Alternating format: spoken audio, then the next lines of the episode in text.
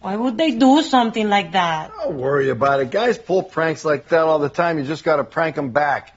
Just got to show them you're willing to give as good as you get. Good evening, guys. Today we're gonna learn two useful expressions. 今天来学两个有用的表达。The first sentence we're gonna learn tonight is Guys pull pranks like that all the time. Guys pull pranks like that all the time. Guys pull pranks like that all the time. 大家呢总是喜欢那样恶作剧，搞恶作剧，捉弄别人。啊，如果呢你觉得捉弄某人还只会使用 make fun of somebody 的话，那你就完全 out 了。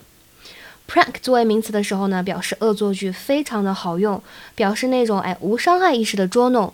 那么搭配的话呢，除了可以说 pull a prank on somebody 之外呢，你也可以使用 play a prank on somebody 来表达。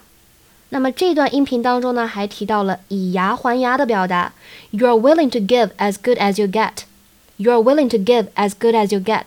字面上来理解呢，就是哎你得到多好，就愿意给予多好。